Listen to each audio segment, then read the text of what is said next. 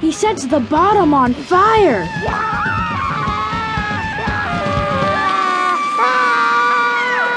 They say there are still kids up in the ceiling of the junior high gym.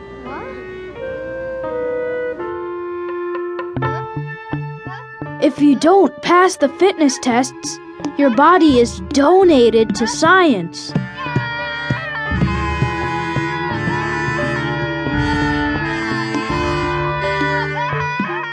Then there's the posture test.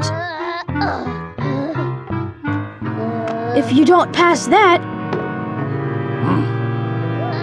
he ties you between two boards. But there are games too. He makes you play dodgeball with his truck.